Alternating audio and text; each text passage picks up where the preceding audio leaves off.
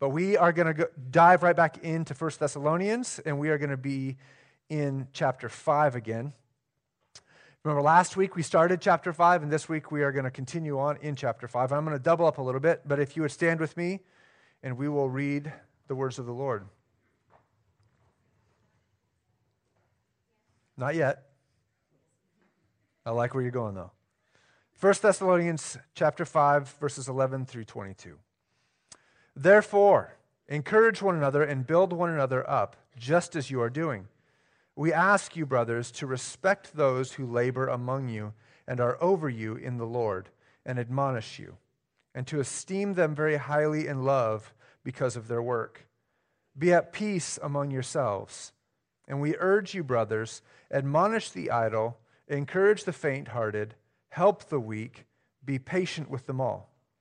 See that no one repays anyone evil for evil, but always seek to do good to one another and to everyone. Rejoice always, pray without ceasing, give thanks in all circumstances, for this is the will of God in Christ Jesus for you. Do not quench the spirit, do not despise prophecies, but test everything. Hold fast what is good abstain from every form of evil. These are the words of the Lord. Praise be to God. I love your enthusiasm.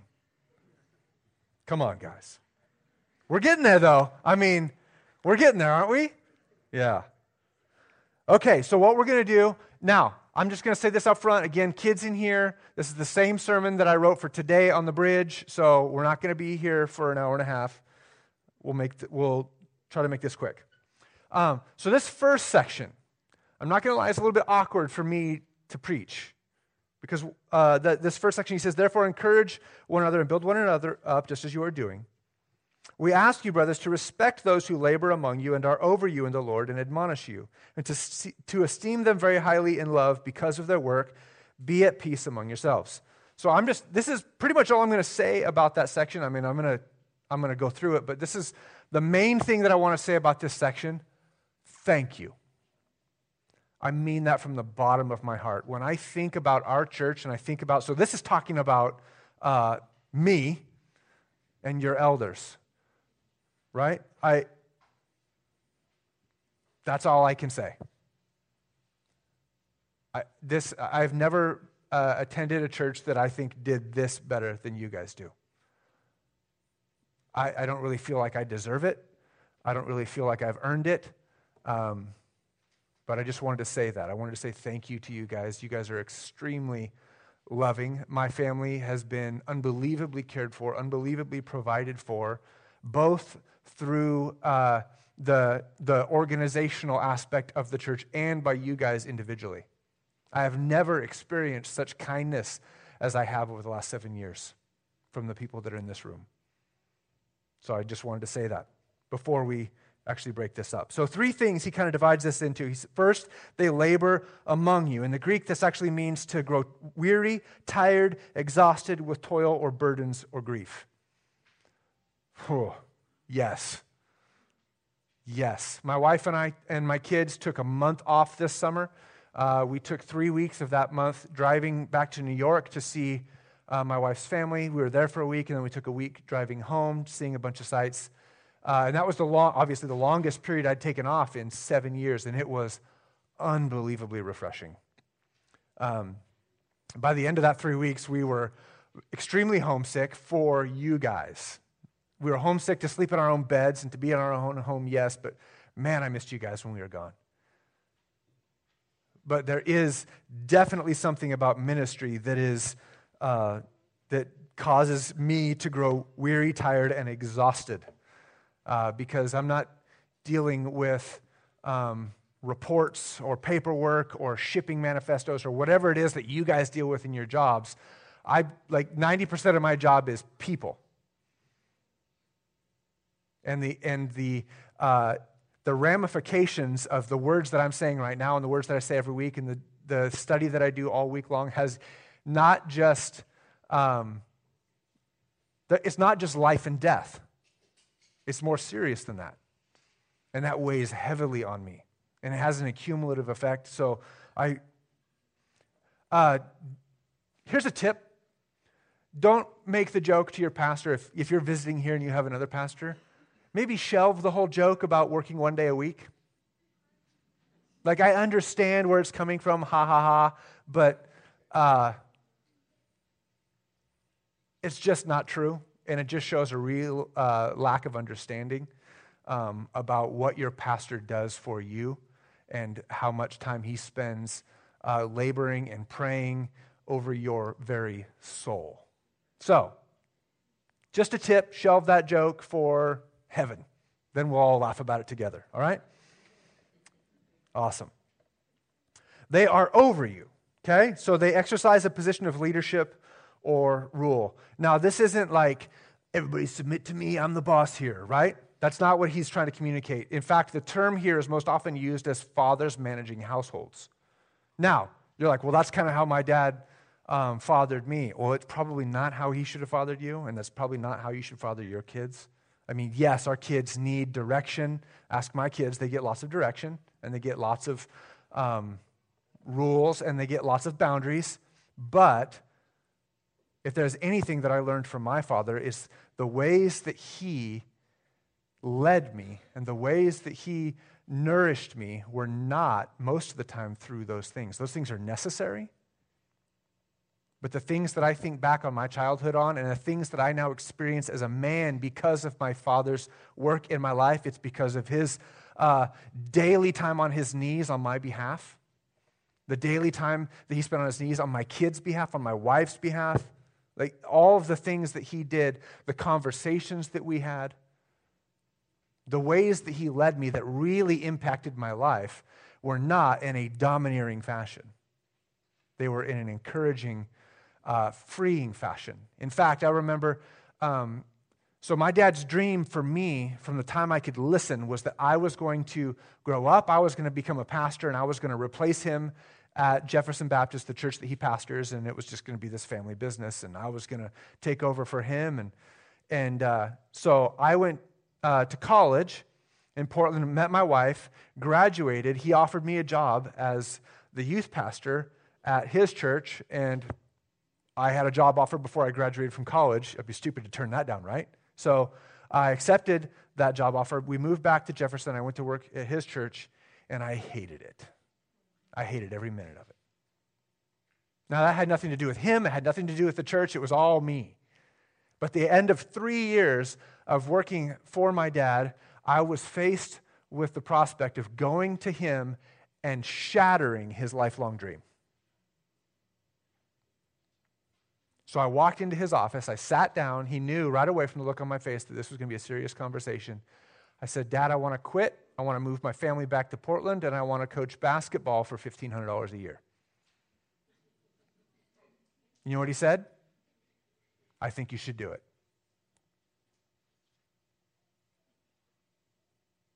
Because he knew it wasn't about him.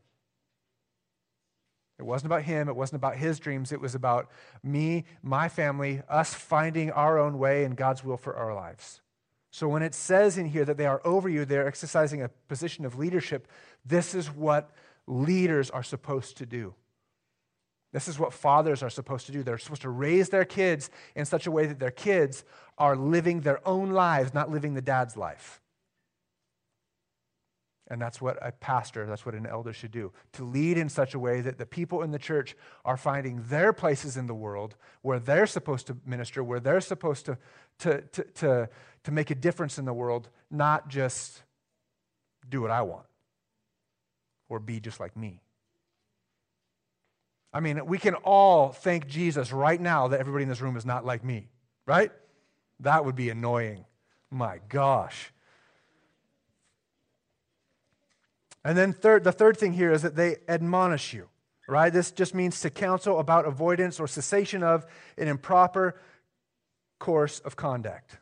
Now, that's a little, let me try to say that in layman's terms, because that doesn't make any sense to me part of my job, a big part of my job, especially in preaching, is to direct us through the Word of God about the ways we should go and the ways we shouldn't go. Right? That's what he just said. I cannot think of, probably, I can count on one hand, and this, this probably should change, right? We've talked about this before. I can probably count on one hand the amount of times I've had to go to someone in our church and say, You need to stop this.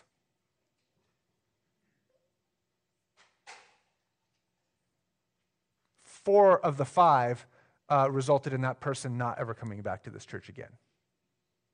Because let's be honest, we don't want to hear this. We don't want to hear from anybody that what we're doing is wrong and that we need to change it. We don't. And uh, as we move forward in this passage, I just think that you're going to see um, that this isn't just my job. Okay? All right, here we go. Uh, he goes on and he says, uh, encourage the faint hearted, right? Let's just read uh, chapter or verse 14. We urge you, brothers, brothers, plural. Now he's moving on. He's talking to the whole church. He says, hey, uh, talking about the leaders, hold them up in love, esteem them. This is what they're doing. And then he says, We urge you, brothers, admonish the idle, encourage the faint hearted, help the weak, be patient with them all. Now he's not talking to the, the, the elders or the pastors. Who's he talking to? The whole church, right? So we just got done saying how, like the pastors and the elders, those who are over you, they admonish you. And now he says you're supposed to be admonishing each other. Right? In the same way that the father is to set an example in the family of how the family is supposed to act towards each other, right? Dads, you see this all the time, and moms, right? You see your uh, child um, being impatient with another one of your children, right? and you scold them for it. And then how are you scolding them for being impatient? With impatience, right? We are modeling for our children how they will act, whether it's in a good way or whether it's in a bad way. And if we want our kids to be patient, we need to model patience for them, right? Is Ralph here? Ralph's not here. Ralph, uh, if you know Ralph, uh, have you, if you've known him, where is he? Is he here?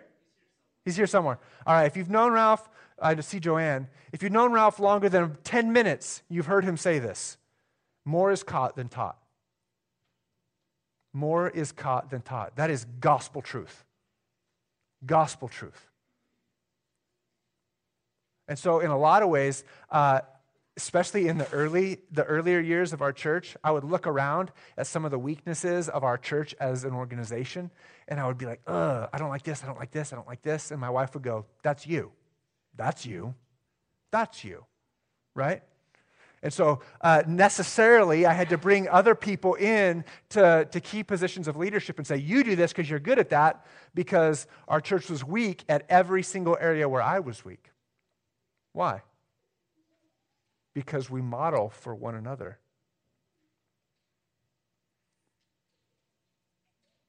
So, when we admonish, we have to do it in such a way that is going to encourage others to do it the same way. And if I'm constantly standing up here telling you guys that you're not good enough, you're not doing it right, then that's how you're going to treat each other. And that's how you're going to treat the world.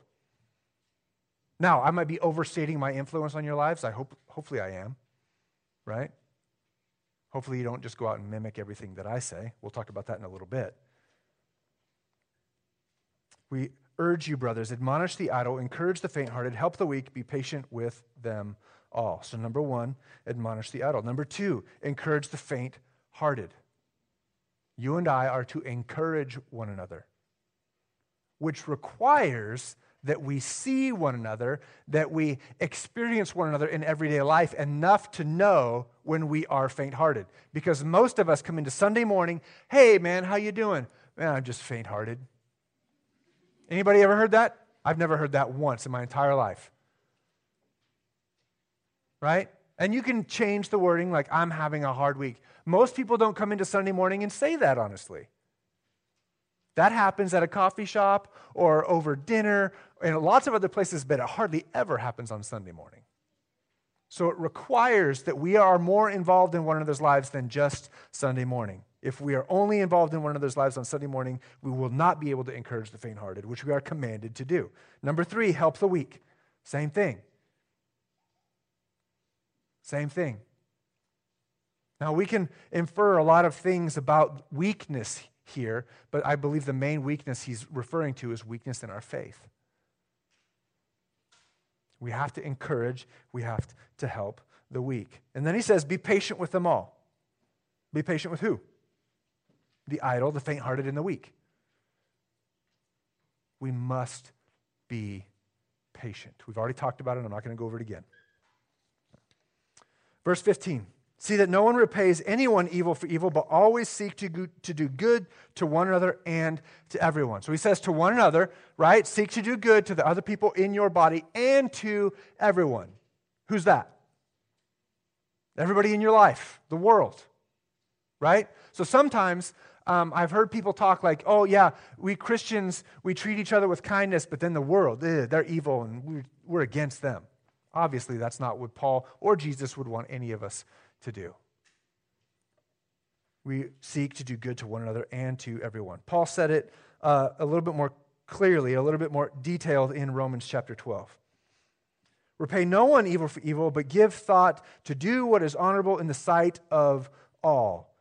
If possible, so far as it depends on you, live peaceably with all. Beloved, never avenge yourselves, but leave it to the wrath of God. For it is written, Vengeance is mine, I will repay, says the Lord. To the contrary, if your enemy is hungry, feed him. If he is thirsty, give him something to drink. For by do, so doing, you will heap burning coals on his head. Do not overcome by evil, but overcome evil with good. All right, so uh, real quick before we move on, this is one of those passages that sometimes we pick and choose the parts that we want to quote, right? So we want, like, it's, it's cool for us and it's easy for us. And sometimes we want to quote the part where it says, Never avenge yourselves, but leave it to the wrath of God. For it is written, Vengeance is mine, I will repay, says the Lord. Mm. Yeah. But we like to stop there, don't we? We don't, we don't want to, to hear the words, on the contrary, if your enemy is hungry, feed him. If he is thirsty, give him something to drink. We don't want to hear that. We don't want to hear that. First Peter in, uh, says in chapter 3, verse 8 finally, all of you have unity of mind, sympathy, brotherly love, a tender heart, and a humble mind. I heard Tim Keller say one time that um, Humility isn't thinking less of yourself, it's thinking of yourself less. Humility isn't this self deprecating, like, oh, I stink, I'm no good, no, no, everybody's better than me. That's not humility, that's just self deprecation. Humility is having eyes to see others instead of myself. That's humility.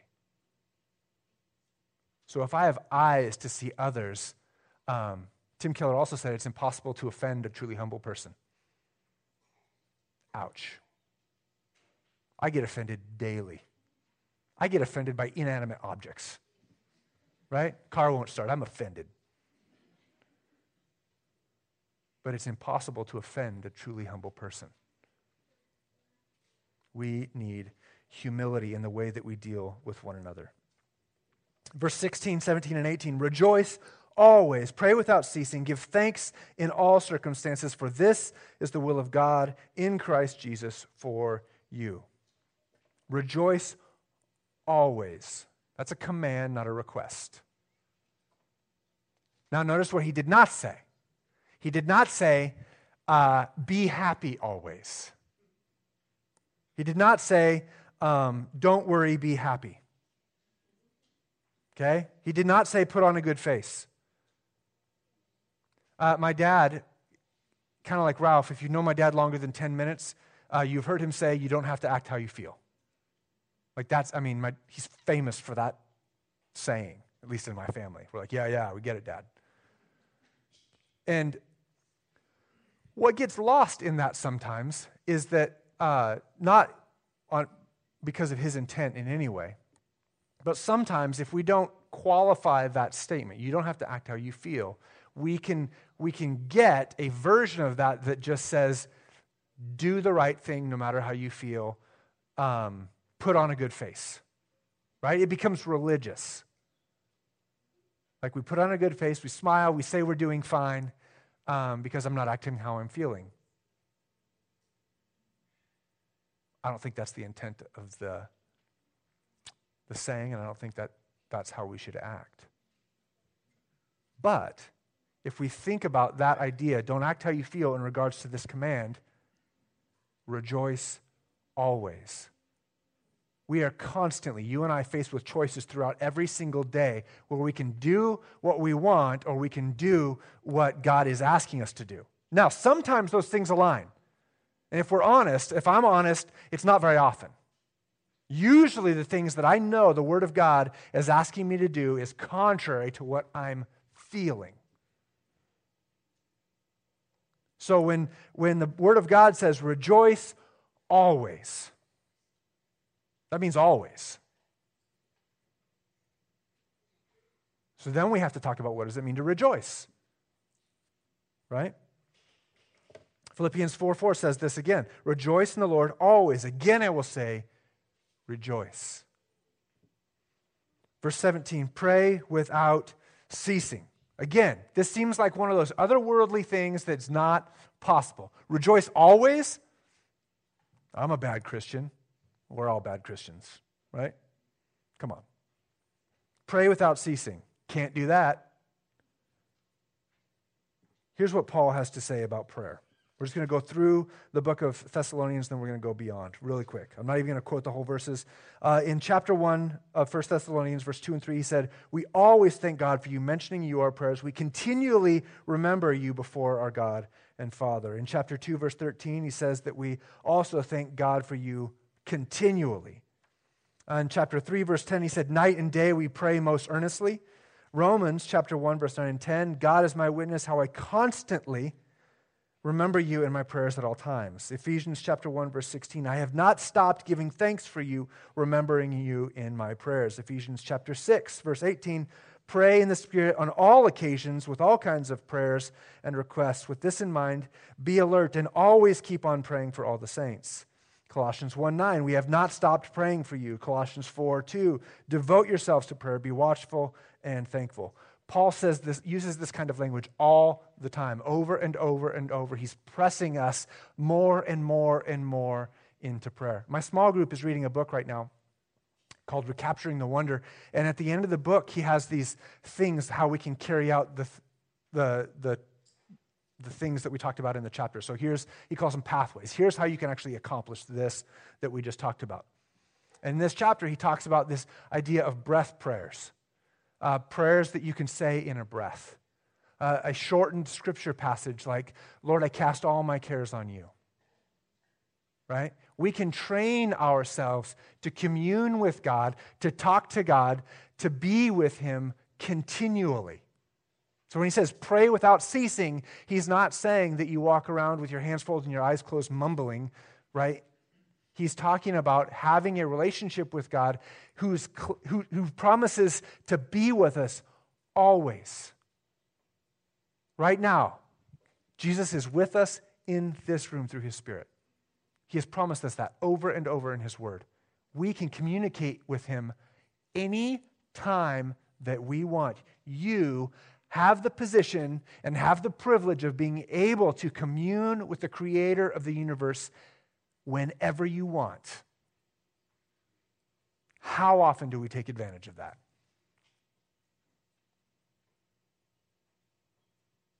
I can think of thousands of things in our lives, in your life and in my life, that take a higher priority than communicating with the creator of the universe. How jacked up are we? And Paul's command is to pray without ceasing. He's right there. He's waiting for us, waiting. He's just waiting for us to talk to him. He wants us to talk with him. And so we need to train ourselves to more and more and more. In right in all of these things that he just talked about, like admonishing the idle, being patient. I lack patience. So what do I do? I go to the Lord and I ask him for more patience. Like, what is our response to the things that happen throughout our day, right? Our response should be to turn to Him. whether it's sitting down in a regimented time where I have set aside just for Him, or if it's breath prayers constantly throughout the day. We are commanded to pray without ceasing. Verse 18, giving thanks in all circumstances, right? So that's the third thing. He just asks us three impossible things rejoice always, never stop praying, and give thanks in all circumstances. There you go. No big deal, right? Unreal. Come on, Paul. Do not be anxious about anything, but in everything by prayer and supplication, with thanksgiving, let your requests be made known to God. That's Philippians 4 6. Most of our prayers, maybe not most, often, often our prayers could be categorized as whining. We do not spend the majority of our time in prayer giving thanks.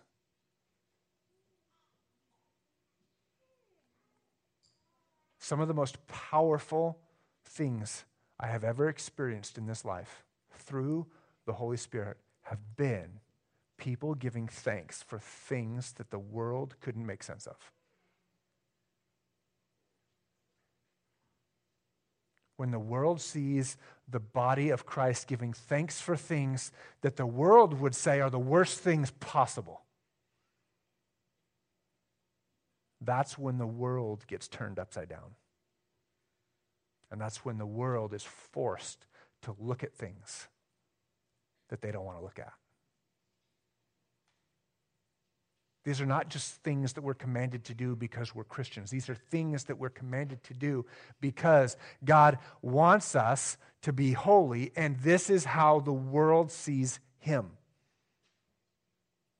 As we continually press into these things, as we refuse to act how we feel. This book that we're reading in our small group is talking about how uh, we are constantly being discipled, we are constantly being trained to look at the world in a certain way and to look at everything around us in a certain way. And one of the illustrations that it used was the created order, right? We do not, uh, our world does not view uh, the cosmos, right? Our world views the universe, which is a cold dead thing that happened by accident, and we're just kind of here for a little bit and then we turn to dirt. The world does not view the cosmos as this thing that was spoken into existence in which every single thing serves a particular purpose that is all leading to one goal. Same thing, two completely different worldviews, right? And everything about the world is training us to view everything around us and even our own lives in this way. And so we have to train ourselves through the Word of God and through the body of Christ to, to view the world in this way. And these things are how we do it by rejoicing always, to refuse to give up prayer even for a second, and to give thanks in all circumstances.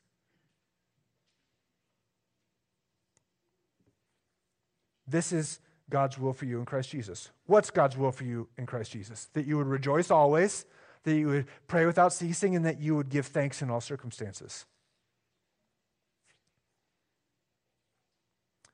Do not quench the spirit. All right, so does anybody recognize any of the things that we just talked about?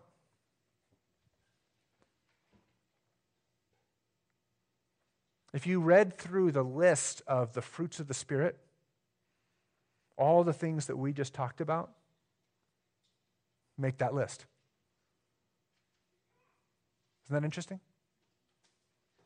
God's desire for us is to walk more fully every single day in the power of the Spirit. So he gives us this long list of instructions that we can be trained in holiness and says, don't quench the Spirit. Do not quench the Spirit. Do not despise prophecies, but test everything. Hold fast to what is good. Abstain from every form of evil. Now, that's the big P word, right? How many of us come from uh, backgrounds uh, that included what we would call prophecy? Come on, it's safe, safe place. I did not come from that background.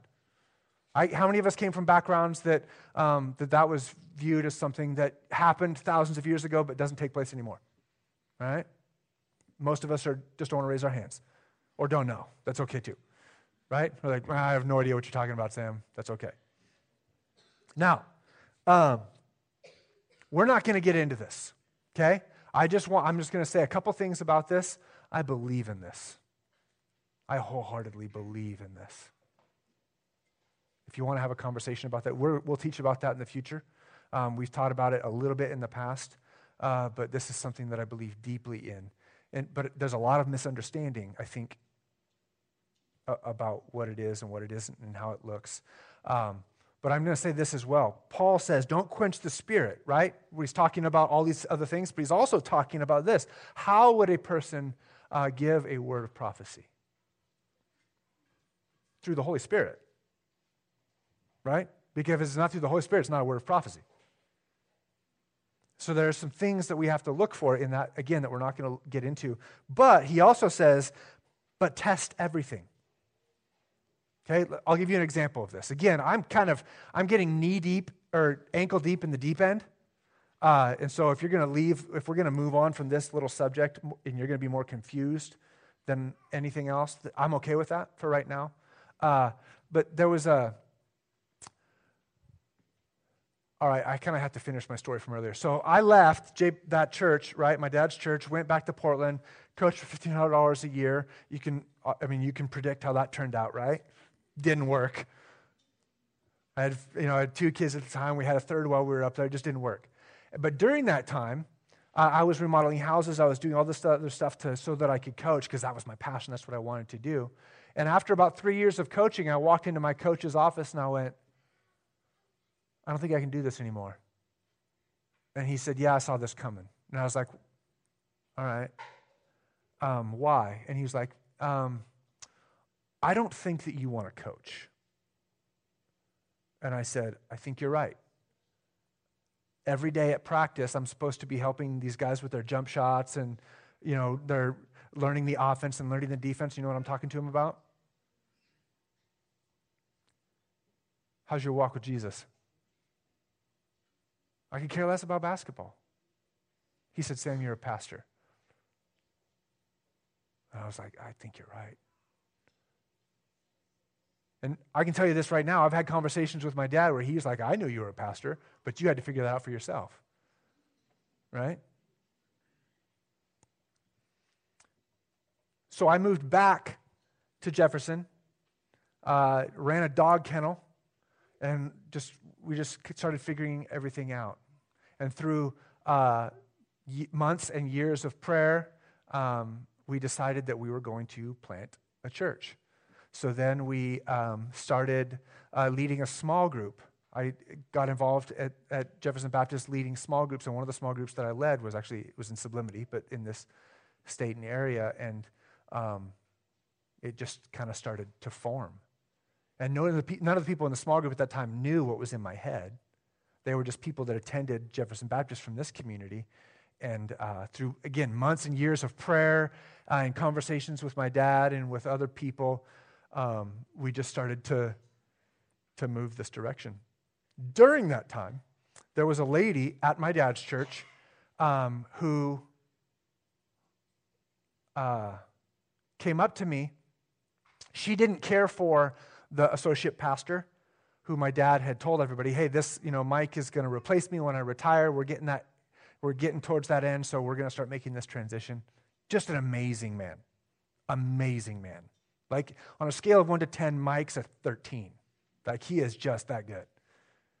Uh, so this lady comes up to me one day after church. I had happened to preach that weekend at Jefferson Baptist, and she came up to me after church and she said, God told me that you're going to replace your dad and Mike isn't.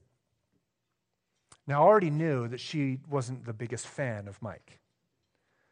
Um, and I already knew that we had spent months and years praying about the direction of my life and my wife's life with my dad, with Mike, and with the other elders. And so we kind of had already a plan in place. So at that point, I can go, okay, God told her this. So it must be true, right? Or I can test what she's saying against the Word of God, against the wisdom of the leaders of the church, and we can weigh this thing out. And I didn't have to weigh it very much.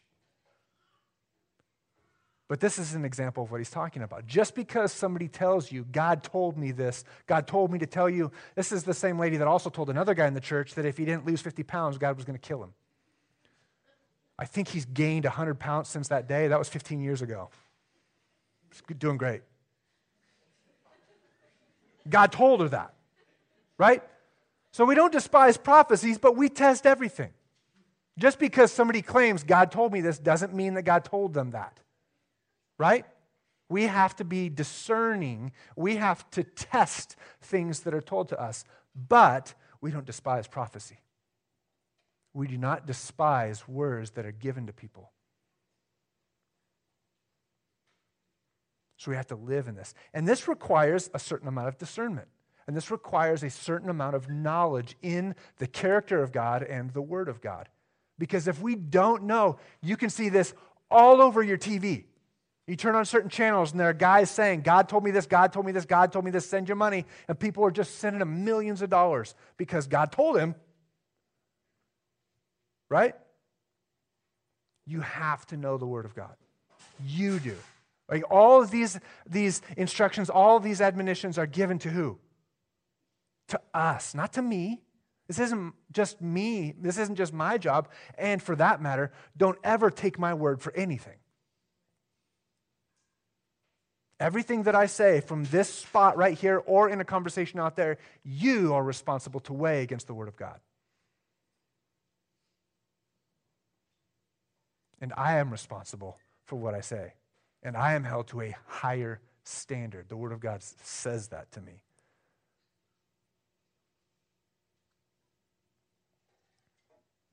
Hold fast what is good, abstain from every form of evil. So if we're to zoom out, right? If we're to zoom out just a little bit and look at this, um, these 11 verses that we just read, what's the purpose of everything that Paul just shared with these people and with us? The building up of the body. The building up of the body. When Paul says, be at peace with everyone, and then he says, admonish the idle, like two sentences later, right? We don't want to do that.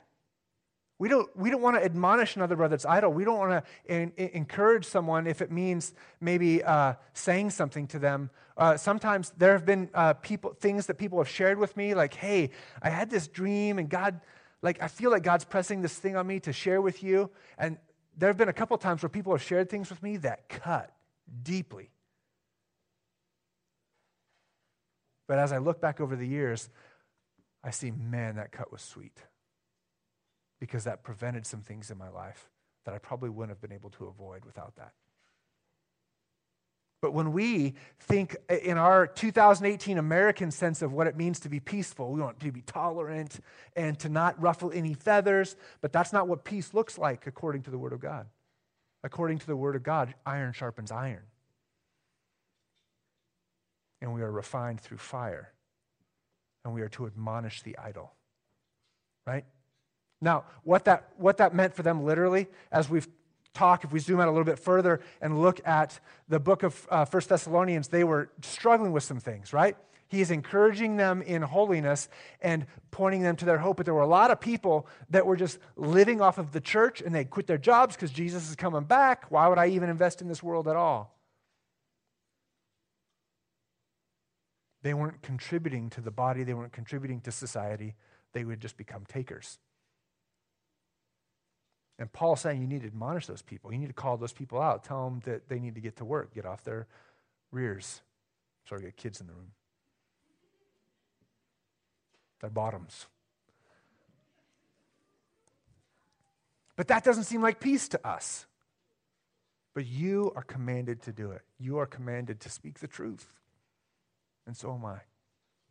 We are commanded to build up the body. That's you and that's me that's us together. Now, here's the point where I was going to say, and one of the ways we build up the body is by eating good food together. Well, hopefully you got a donut because that's all you're getting today. So I'm going to pray. That the worship team is going to come back up and we are going to continue to worship. Normally we would have communion, but with the little kids in here today, I thought maybe that's not a good idea um, because technically we're not supposed to have any food or drink in this room. So don't tell anybody that we do that. All right? Father, thank you for your word. Thank you for what you have taught us through the book of First Thessalonians and that you continue to teach us.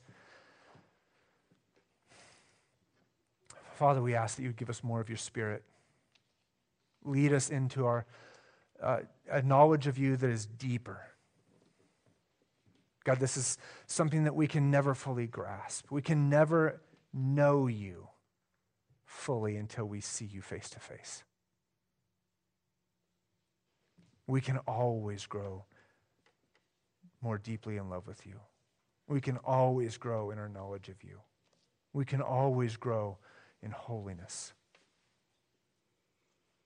God, I pray that this would be the single most important thing in our lives is this pursuit. That all other cares, all other desires would pale in comparison to this. But Father, we cannot do this alone. We need each other, and most importantly, Father, we need you. So we ask that you would send your Spirit, that you would convict us, that you would encourage us and give us the strength to do that to each other. We ask these things in your name, amen.